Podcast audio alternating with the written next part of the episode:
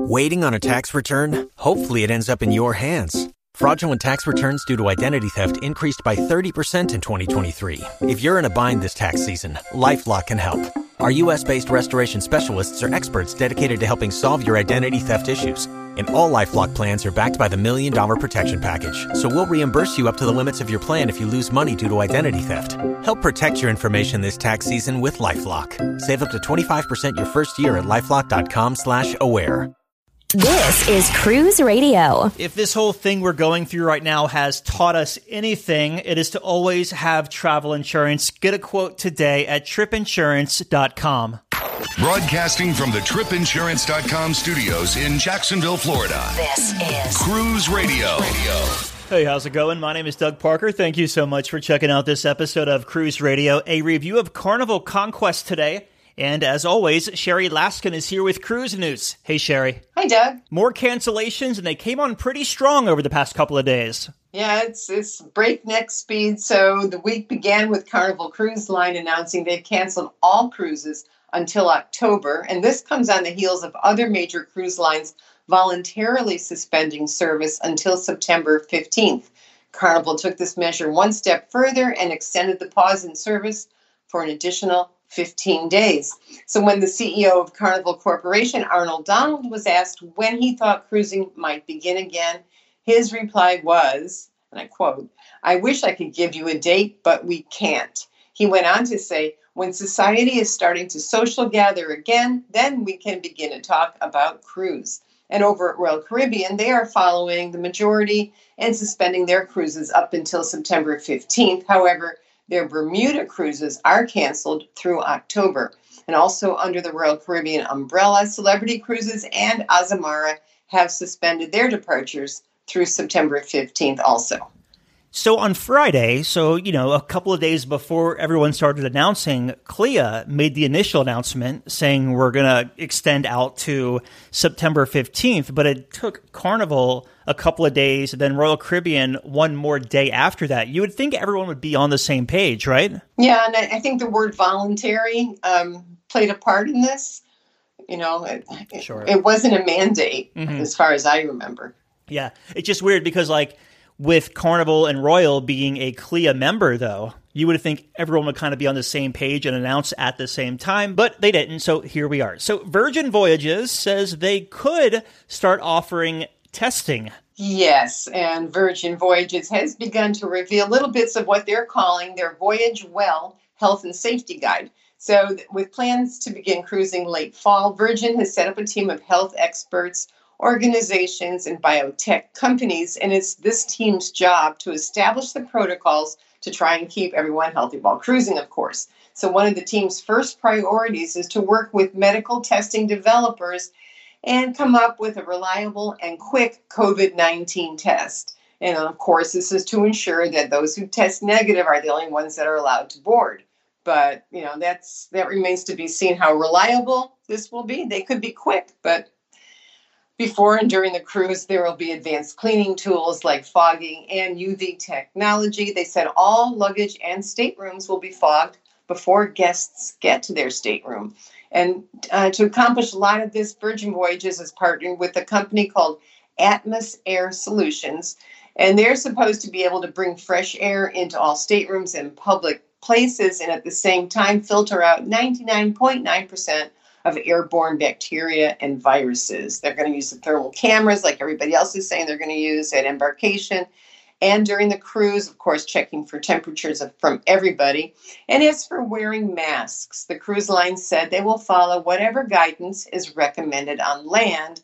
And they stated, if people are advised to wear masks on land, we will do so at sea as well. And since their ships are designed without the traditional buffets, that isn't even an issue. They're going in the right direction. I think they have been the most forthcoming out of all the cruise lines. Everyone else is saying, yeah, we're going to put some air filters in, use thermal technology. But I think Virgin is kind of leading the way here.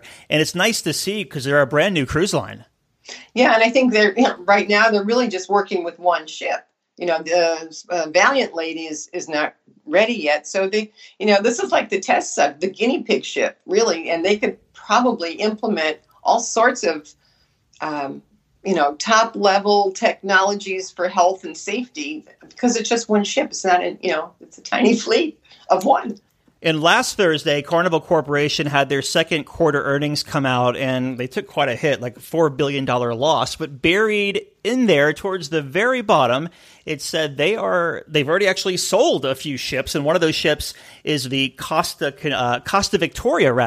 That one's going to, a shipyard over in Europe? Right, that's what they said. Which leaves five more. Any clue which ones? Well, while an announcement has not been made that names the ships involved in the upcoming sale, Arnold Donald defended the rumor about Fantasy-class ships being first in line. He said that Fantasy-class ships are really popular, and he basically doesn't want to mess with success. And it's also rumored that one of my favorite ships, Holland America Mazdam, might be sold in the near future, too. So we'll just watch and see what old ships are going to leave and either go for scrap or some second or third-party cruise line. Boy, Carnival's messaging sucks, because if you go on any of the brokers' websites out there, that's where these people, the cruise lines, go to list ships they want to sell. You'll see like 3 Fantasy-class ships out there, some other cruise lines, Royal Caribbean ships, Celebrity ships are on there. Fantasy's definitely going, which is sad because it's one of my, it was my very first cruise in the mid-'90s. Yeah, me too. Yeah, me too. A port executive in Nassau gave a pretty bold statement of what can be expected when cruising resumes to Nassau. Yeah, so he was at a meeting. So officials in Nassau are, of course, warning local businesses, especially those in the downtown area, that, of course, this is going to be a tough year without the cruise ships bringing in passengers. And it was mentioned that when ships finally return, there will be 2 scenarios playing out. One, of course, there will be fewer ships arriving and they'll be carrying fewer passengers. And the second idea expressed was that passengers who want to go ashore may have no choice except to visit Nassau as part of an organized ship shore excursion. So, sadly enough, passengers won't have the chance to simply browse the shops along Bay Street or a little bit off of Bay Street. And the reason given is, of course, the cruise lines don't want their passengers to mix and mingle ashore and then possibly return to the ship with the case of coronavirus while in Nassau. But either way, it just doesn't bode well for the shop owners and restaurants and even the Nassau-based tour operators, and I would guess for at least the rest of this year.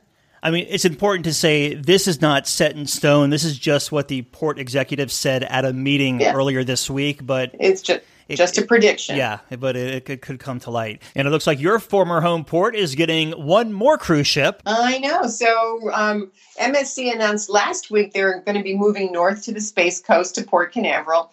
And it's interesting to note that the Italian-themed cruise line never had any of their ships home ported at Port Canaveral. So originally, MSC Divina was going to be their first ship there, and that was going to be March of 2021. But this week, they've sort of sped it up a little bit, and they've announced that this coming November, MSC Seaside will move up the coast to Port Canaveral, and then that ship will claim the title of first MSC ship to offer cruises from Central Florida.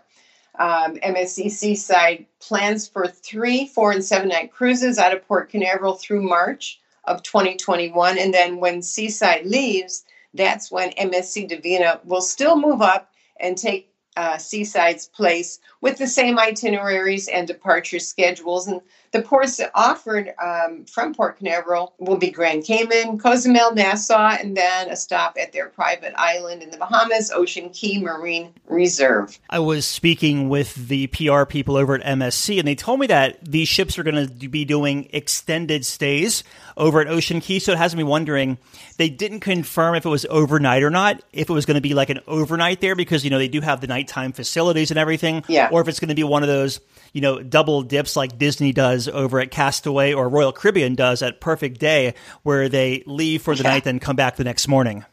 Yeah, and when they're doing this in the wintertime too, it'll be darker earlier, so they'll do their light show. Mm-hmm. They could book it out of there by 10 p.m. rather than 1 or 2 in the morning too. So we'll see what their schedule's going to look like. Yeah, I guess it depends on the local, probably the laws and regulations with operating the casinos and opening your stores if you're along the pier or if you have to go out to do that, I guess. There's probably a lot of, things we don't even think about. So let's see here. Ellie has our listener question this week. Email yours to doug@cruiseradio.net.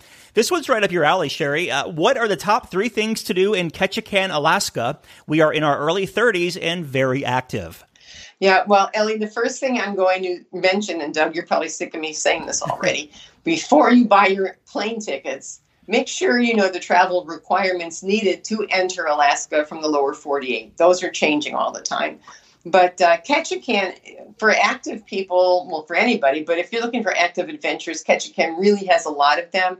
And they're not cheap, really, but you can go flight seeing and hike glaciers, or you could take a float plane into the Tongass forest and you can go on a forest hike and you could run into bears and deer. Well, hopefully not run into them, but you would see them. If you want to get, your muscles moving, there's kayaking, fishing for halibut or salmon. And there are separate float planes that go into bear country where the salmon are running, and it's salmon season right now. So if you're planning June or July or August, definitely find out about where the salmon are running. If you could hike into where the bears might be. There's zip lines. I know this is more than 3, but there's so much to do up in Alaska. And also Allen Marine Tours, they operate the majority of the wildlife tour boats. It's a little more tame, but you could always, if they're running, you could take their Misty Fjords and Wildlife Boat Tour as well. But no matter what you decide to do this summer, and assuming it's this summer, call the tour operators first or check out visitketchikan.com. And you can see online, it's not the greatest website in the world. Their brochure is actually a little easier to read through, but Ketchikan is great. And if you do nothing else, if money is an issue, or not an issue, but if you don't want to spend $400 per person to take a float plane up to see the bears, you can always walk into town from the port. There's just a lot to do that, if you just want to take a break from being super active, you can do that too, and it won't cost you anything. So the 3 things that I've done that I absolutely loved, and they're all pretty random, was the first one was the flight seeing tour in the Crab Feast at the Ponce. Is it Ponce Inlet Lodge? I get it confused with St. Augustine down the street here. It's the George Ponce Lodge or something like that. And then there's walking down Creek Street and watching the salmon spawn. That was crazy, man. Those jokers have some strength behind them. And you can just stand at that bridge and watch the salmon fighting their way up all day. Yeah. And then years ago, I did the Deadliest Catch boat. So I did that too. Yeah. That was so much fun. Yeah. So there's a lot to do in Ketchikan, and if you have a chance, really get off the ship and make the most of your day there, because there is so much to do up there in Alaska. And I'm sure once cruising ramps back up, they're really going to need the tourism dollars. We've been speaking with Sherry Laskin from CruiseMaven.com. Thank you, Sherry. Thanks, Doug. If you have an Amazon Alexa-enabled device, ask her to enable the Cruise Radio news skill so you can get daily updates anytime, straight from Cruise Radio. The question we get at Cruise Radio is, how do I know if I need trip insurance? Simple answer. If you're getting on a plane, taking a road trip, or getting on a cruise ship, you need to have travel insurance. Hey, it's Doug Parker from my friends at TripInsurance.com. Not only does TripInsurance.com protect your vacation investment, but it also gives you peace of mind in case anything were to go wrong on your trip. How do they do it? They offer 3 different types of trip insurance policies: good, better, and best. One policy for every vacation budget. But it doesn't just stop there. They're up to 40% lower when you shop around on other comparison sites. Plus, TripInsurance.com offers 24-hour customer support before, during, and after your trip, online claims assistance, and travel alerts to let you know what's going on at your destination. But find out for yourself. Check out TripInsurance.com. Check out our blog, the video page, and interact at cruiseradio.net. So a few months ago, Michael and his family went on a cruise aboard Carnival Conquest. It was a 7-night Caribbean cruise out of Port Miami. Michael joins us on the line. How you doing, bud? Hey, doing great, Doug. Thanks. Yeah, man. Good to talk to you again. So as we always do, we'll take a step back before we actually talk about Conquest. What made you want to take this 7-night cruise out of Miami? So we live up in Tampa, so about 5.5 hours from Miami. But the cruises that leave from Tampa are kind of limited, right? Most of them are shorter 4 or 5 day cruises, and we wanted to go on a little bit longer. So basically I just called up my travel agent. I told her, look, we're looking to go on a 7-day cruise. We prefer a Carnival, and we're looking for 2 cabins this time instead of everybody in an interior. And we could go anytime from January through March. And so she looked all, and basically there was 2 dates that worked, both in February and same cabins on the Conquest. And we said, okay, well, we'll go with a cheaper one. And so we ended up with 2 ocean view cabins on the Riviera deck all the way aft. You know, a lot of people don't realize that the options for families of 5, because it was my wife, myself, and our 3 kids, for adjoining cabins are really limited. When you look at those deck plans and you see the adjoining cabins, they sell them very specifically. So if you're wanting 3 in one and 2 in another, you kind of have a lot of limited choices. Gotcha. So you make your way to Port Miami. Now, you're over in Tampa. A curious question, because I've never actually have taken this route before.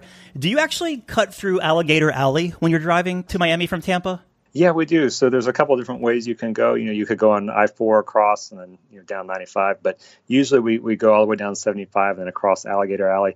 And I drive it for work pretty regularly, and you see a lot of alligators and stuff. So I was telling the kids, oh, keep your eyes out for alligators, and of course we didn't see any. So, but that's just how it goes. Is it really as desolate as they say? Like, can you go miles without seeing like a gas station or a store or anything? Yeah, pretty much. I mean, there's one stop about halfway, I think, and then another one further on one of a Indian reservation that's got some gas and food and stuff like that. But it's pretty remote down there. Okay. So you make your way to Port Miami. Any pre-cruise time there? No, unfortunately. My daughters had a dance recital the night before, so we did that, and then we just left early the next morning. I think we left around 6 o'clock and got down to Miami around lunchtime. So you get to Port Miami. How was embarkation for Carnival Conquest? It was good. The parking area was excellent. We got an open lot, not a garage, so hot Florida sun, but that's all right. But got an open lot right across the street, so 2-minute walk from the ship. Walked over at our appointed time, which I think was 12:30, and basically walked on the ship. Of course, go through security and all that sort of stuff, but didn't have to really stop once. Okay, so from curb to ship, how long? Maybe 15 minutes, and most of that was just because of the length of the walk. Not bad. Now, are you platinum or anything with Carnival? No, I'm not actually. So I think gold or something like that, 30 cruise days or more, whatever it is. Gotcha. Okay. So you make your way on Carnival Conquest. What were your first impressions? It's really nice. It's it's one of the bigger ships, the Conquest class. Well, bigger for me anyways. I think this was maybe the largest ship that we've sailed on. And I've done over 25, 30 cruises at this point, but most of them have been on the smaller ones. So it's definitely a large ship. It was really pretty. We liked all the artwork that was all around. And, of course, the beautiful atrium that's got all the French Impressionist motif going on and all that. So the kids and us were very impressed with that, just first walking on the ship. Now, are you the kind of cruiser that really digs like the Joe Farkas artwork with the paintings, the motifs and everything? Or do you like the newer ships that are more like a modern contemporary like Caribbean resort? Well, actually, I like both and I can appreciate both. So I'm a big fan of Las Vegas. I always joke that I don't gamble because I don't like wasting money on that, in my opinion anyways. But I love Las Vegas. I love the scene. I love the lights, the colors. So I do enjoy the Farkas look. Yeah. I think I like the individuality that each ship has. And though I like the classic ocean liner look and all that, I feel like they can start just having a theme of luxury and they all start blending together. Yeah. So I do like that for sure. But also I can appreciate the Farkas looks. Yeah. So you mentioned you had adjoining staterooms. So you go to your stateroom. What were your impressions? First was how large they were. Honestly, they seemed very good sized. They had the nice big window that had a little area where the kids could sit in. It basically just like almost, I don't know what's the right word, is like a little alcove by the window. They could set up their little things in there and all. And it was nice. The bathrooms had kind of been refreshed, I guess, a couple of years ago. And there was the curtain, of course, but that's to be expected. But we felt it was a very good value for what we got for both rooms. Now, just to be clear, you do not have to be a kid to sit up there, because whenever I sailed that ship, I had one of those alcoves and I actually sat up there and worked. I typed away. So, okay, so I'll admit, my wife and I went on an anniversary cruise a few years ago. I would get up there, I'd shut the curtain, I refer to it as the balcony. Yeah, exactly. So, I agree. Fair enough.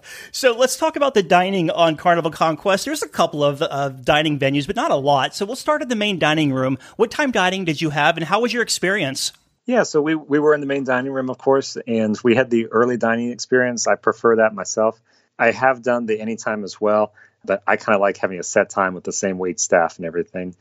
Our staff was excellent. Our assigned table was kind of unfortunately tucked away in a corner. I'm assuming they did that because of our kids. I'm not really sure, but they were very well behaved or anything. They know how to act on a cruise ship or in a restaurant. But in any case, it was really nice. And they actually served us very quickly every night. Not too fast, but an appropriate amount of time. Did any meals really stick out to you? You know, we all enjoyed the chocolate melting cake. I think everyone who sails on Carnival does. So we made sure to get that every night. Had a steak one night that was really good, too. I can't remember the cut that it was. And my daughter really likes the chilled soups, which they're not my thing, but she seems to enjoy them a lot. There you go. And so the buffet, which we probably won't see a lot of moving forward, but how was the food there during your cruise? It was good. Yeah, you're right. Things are kind of changing, aren't they?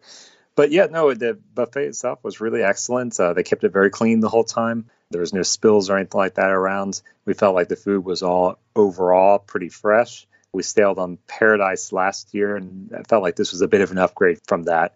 And of course, you've got the Pizza Pirate in the back there, which my kids really enjoyed. That's always very slow. I wish they would have maybe one or two recently prepared pizza pies sitting there, so you don't have to wait for a specialty pizza. On the other hand, it is extremely fresh. So.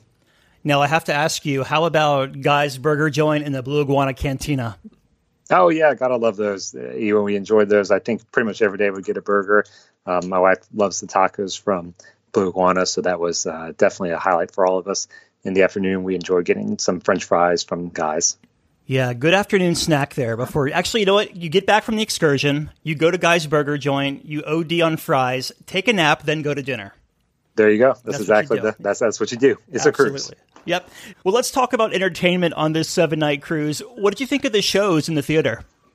We thought they were really good. The cast did an excellent job. They were well prepared for everything. They definitely seemed like they knew their acts. Now, of course, when you sail on Carnival a couple times, you start recognizing the shows, the playlist productions that kind of go across the different ships. But also on the same hand, we kind of like that. My kids look forward to seeing the 80s rock show, and that sort of stuff. So even though it was a repeat from last year, actually 2 out of the 3 shows, I actually say we enjoyed that. We liked it. Do they have Country Roads on there? They didn't. No, not this time. Instead, the third one they had was a love theme. I think I'm assuming because we were so close to Valentine's Day. Mm. Yeah, they have that one, I think it's called Amore or something like that. I think that may have been what it was. Yeah. How about the entertainment outside of the theater, like comedy or maybe the venues playing music, etc.? Yeah, so obviously because we're with the kids and, they're 11, 8, and 6, so we don't get to enjoy a lot of the extra entertainment that we might after a show or something to that effect. But we did go to one of the comedy scenes for that was family friendly, and it was good. I do not remember the gentleman's name, but he was fine. I wouldn't say he was incredible, but he was definitely good. Outside of that, we did stop a few times to listen to the string quartet, and were able to enjoy those. I would say, however, they had some music up on deck, and some of that music it's not a family cruise per se, but some of the songs they were playing, I was like, ooh, that's not appropriate for everybody to be hearing. Getting edgy there, right? Yeah, songs maybe I would appreciate, but probably not something I want my 11-year-old hearing either. Yeah, exactly. So let's talk about the sea days on this 7-night cruise. How were they as far as crowds and congestion? Yeah, so the weather was absolutely perfect the entire time we were there. So pretty much everybody was out on deck. It was a little bit difficult to find some deck space about midday, but if you got out there a little bit earlier, we could. We were always able to find somewhere on the back above the Serenity decks, so that worked out well for us. But the ship itself handled the sea days perfectly well. There was not really any congestion or anything like that around.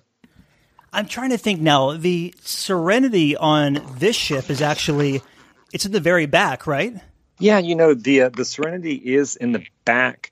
And then they've also got, they call it the Sky Pool, which is all the way aft as well. Mm-hmm. And that is, at least on this ship, the Conquest, reserved for adults. I don't know if that's the case across other Conquest class, but this one it definitely is. So even though the aft pool wasn't technically all adults around it in the deck area. It basically was simply because the fact that the pool was reserved for adults. Yeah, Carnival Pride has that back area as Serenity, as well as the Fantasy-class ships, but kind of different because you're used to the Serenity, at least on the bigger ships, being, you know, front and top. Mm-hmm. So a little different there, but it all worked out for you, it sounds like. How about as far as like lines to eat and everything on the sea days? Yeah, everything was pretty good. We made a purpose to get there slightly early for like lunch, for instance. Mm-hmm. You know, as typically happens, the barbecue would become really crowded around, you know, noon, 12:30. But if you got there a little bit earlier, it was totally fine to get in line right before they opened. And then for breakfast every day, we actually ate in the restaurant instead of the buffet. My wife prefers that, and I'm perfectly fine with that as well. Now, you mentioned that you don't gamble, but as far as the casino, I know you have to walk through it to go from point A to point B 9 times out of 10 on Carnival Conquest. So how was the smoke situation passing through? It was slightly noticeable, I'd say, but it was not bad. I mean, I think a lot of that depends on maybe the time of day you're going through, right? If you're in the late evening, it's probably a lot smokier. But during the regular day, I don't really remember noticing anything at all. So on this 7-night cruise, you went to Grand Turk, St. Thomas, Amber Cove, and San Juan. Go ahead and give us a highlight from each port. Yeah, sure thing. So first stop was at Grand Turk, and we did the Grand Turk sightseeing like tram tour that goes around the islands. You see all the main sites, which, you know, it's a small island. There's not a whole lot to see. So we really enjoyed that. The price was very affordable, too. I think for a whole family of 5, it was like $75 for most of a day. And we got to see the donkeys and all that sort of thing. So that was a lot of fun. Then after lunch, we just hunted out the beach that's right there by the cruise ships. Next stop was in San Juan, which we were actually really surprised. We kind of thought the kids would not be so interested in seeing the old town and all, but in fact, they were. We just got off the ship, and I think we docked around 1 o'clock. And walked to the fort, spent some time there, walked through town, got some pastries called Mallorca's at this little pastry place in the old town. Then just, again, continued walking around the old town, seeing the sights, had dinner, and went back to the ship. And I think that was almost the kids' favorite day, which really kind of surprised us. The next stop was in St. Thomas, which, as you were, has a gorgeous sail in and sail away. So you can't miss that if you're going to St. Thomas. We were supposed to dock over at Crown Bay, but actually ended up at Havenside instead. So that kind of changed our plans. But we just planned a beach day. So we went over to Sapphire Beach or Sapphire Bay.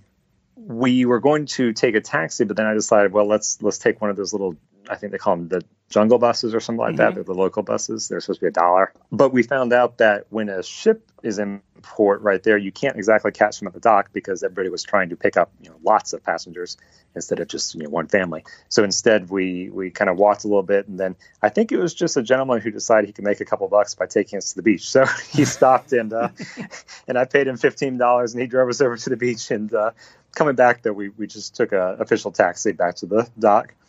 That was a great day. I would highly recommend the Sapphire Beach. It was beautiful, just incredible. Nice little beach bar there that we purchased lunch at. And then our last stop was in the Dominican Republic at Amber Cove. And there I actually hired a private tour. So you have to walk outside the gates of Amber Cove to access them because, of course, it's owned by Carnival Corp. And that worked out really well. It was a private little van for just our little family. They spoke English extremely well. They told us the history of the area. They took us up to the sky ride that takes you to the top of the mountain, to a rum factory, to a Larimar, which is a stone factory, and then around the town to see the historical sites, and then back to the ship. It was a good value for all of us, and we really got to see pretty much everything in the area. If I were to go back there, I think I'd want to do the 27 waterfalls. That sounds like a lot of fun to me. Mm-hmm. But for the younger kids, I was told that probably wouldn't be that appropriate for them to be able to do all that hiking and all that sort of stuff there. So with Amber Cove, did a lot of folks who I interview have said they don't really feel comfortable going outside of the gate at Amber Cove? How was your comfort level walking outside the gate? Oh, really well, in fact. So, yeah, I'll comment on that. I mean, even if I had just taken a taxi, for instance, and not hired the guide, I still would have felt comfortable. The town itself, the government, I assume it is putting a lot of money into. A lot of the buildings were being painted and spruced up. When we were walking around the town, even though, again, we had a guide with us, I didn't see anything that would be questionable or make me feel concerned at all. And back to San Juan, you said you went to the pastry restaurant called, was it Mallorca's? I believe it's called Mallorcas. The name of the pastries are Mallorcas, and I think that's the name of the pastry shop as well. They're only open until, I think, 3 p.m., so we docked at 1, and we had to get there pretty quick. My wife and I had eaten there about a year before we had been in town, and so we were able to enjoy that and wanted to bring the kids there. They're kind of like almost like a homemade donut, I guess, with cheese on the inside mm-hmm. or plain as well, and they have powdered sugar all over the top. I was wondering because a lot of people talk about that place, and I've never actually been myself. I always go to the I think it's called Barricino's, where the original pina colada was made. Mm-hmm. I'm probably butchering the name, but I always go there as kind of like my staple stop in San Juan. But I'll have to try Mallorca's there next time. So, oh, yeah, you definitely want to try it out. It's delicious. Yeah, so you make your way back to Port Miami. How was disembarkation? Great. It was no problem at all. We were assigned a later disembarkation, which was totally fine with us. So we were mm-hmm. able to grab a breakfast for the buffet that day and hunt around for a little bit. The weather was not nice. It was kind of cloudy and overcast that day, but we just waited for our numbers to be called and almost literally walked off the ship. There really was no lines or anything like that. It was really excellent. Any first-time tips to offer anyone either sailing the Eastern Caribbean or Carnival Conquest? Yeah, so I would say if you're on a Carnival Conquest ship, I would prefer a higher floor simply because if you're aware, Doug, you've got that second restaurant that's situated right in the center of the ship, mm-hmm. right? And so if you're below that, you kind of feel like you're going up to go down. You see what I'm saying? So you'll walk up 3 flights and then have to walk down 2 because the other side of it just to go around to that restaurant. So, it's not a big deal, but it would be if affordable or anything like that. Of course, if you were a little bit higher, you wouldn't be experiencing that at all. And then for the Eastern Caribbean, I'd say going in the winter, of course, is perfect because the weather is really excellent. Rains a lot less, but of course, no hurricanes as well. Yeah. We actually flew down to San Juan and St. Thomas in January. And I mean, talk about just the perfect time to be down there. Where back in Florida, at least here in Jacksonville, it was like in the 40s and getting down to the upper 20s at night. So it was nice to be, tooling around in the 80s for a couple of days at least. Oh, exactly. Exactly. Yeah. It's just so beautiful down there. It's well worth a cruise. We want to do the Western Caribbean sometime with the kids as well because mm-hmm. you can go to Belize and all that. But this was really an excellent family trip for us. Looking back, what was the biggest highlight of this cruise?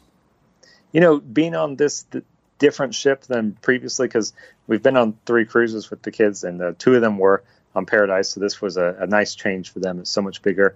And just the decorations are really interesting. They're all over it. So that was definitely a highlight. Having the 2 cabins for me was definitely a highlight as well. Not all of us in one small interior space. Going to throw you a curveball here because I know you have 3 kids. What are your thoughts cruising post-COVID? Are you going to take any extra precautions? Are you going to wait at all? Or give me some feedback here. Yeah, that's an excellent question. In fact, friends of ours have asked us the same thing. As you're aware, from past interview, one of my daughters is a cancer survivor. Mm-hmm. She's doing great now, and her immunity is all back to normal levels at this point. So we are acutely aware of these sorts of diseases and infections and all that sort of thing. And so I would say our only additional precautions would be, washing hands better, that sort of thing. But no, we're not overly concerned with that. I think the ships do an excellent job keeping everything clean and mm-hmm. doing the best to their ability. So we will go on cruises, and I would book one August 1st if I could. Nice. I have one on August 1st. I'm just curious if it's going or not. So I guess we'll have to stay tuned and see if that's going to happen. So final thoughts of Carnival Conquest. Yeah, I would say absolutely consider it. If you're looking at a cruise out of Miami, it's definitely one to think about. It's a nice size ship. It's not as huge as a lot of the bigger ones, but it's definitely an excellent vessel, and I would sail it again. Michael, thank you so much for sharing this review, my friend. Absolutely. Thanks, Doug. All right, Dougie, let's see what we got here, buddy. Ba-ba-ba-da-ba-da. Cruise Radio is produced weekly in Jacksonville, Florida. For partnership opportunities, email Doug at cruiseradio.net. Hear Cruise Radio on Spotify, Apple Podcasts, iHeartRadio, the Stitcher Radio Network, Google Play, or at cruiseradio.net. I'm your announcer.